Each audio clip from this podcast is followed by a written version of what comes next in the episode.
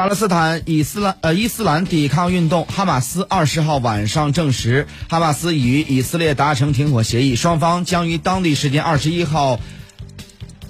两点开始停火。那么，以色列总理办公室呢发表声明说，以安全内阁当晚一致同意接受埃及斡旋的停火协议，但未提及停火协议的生效时间。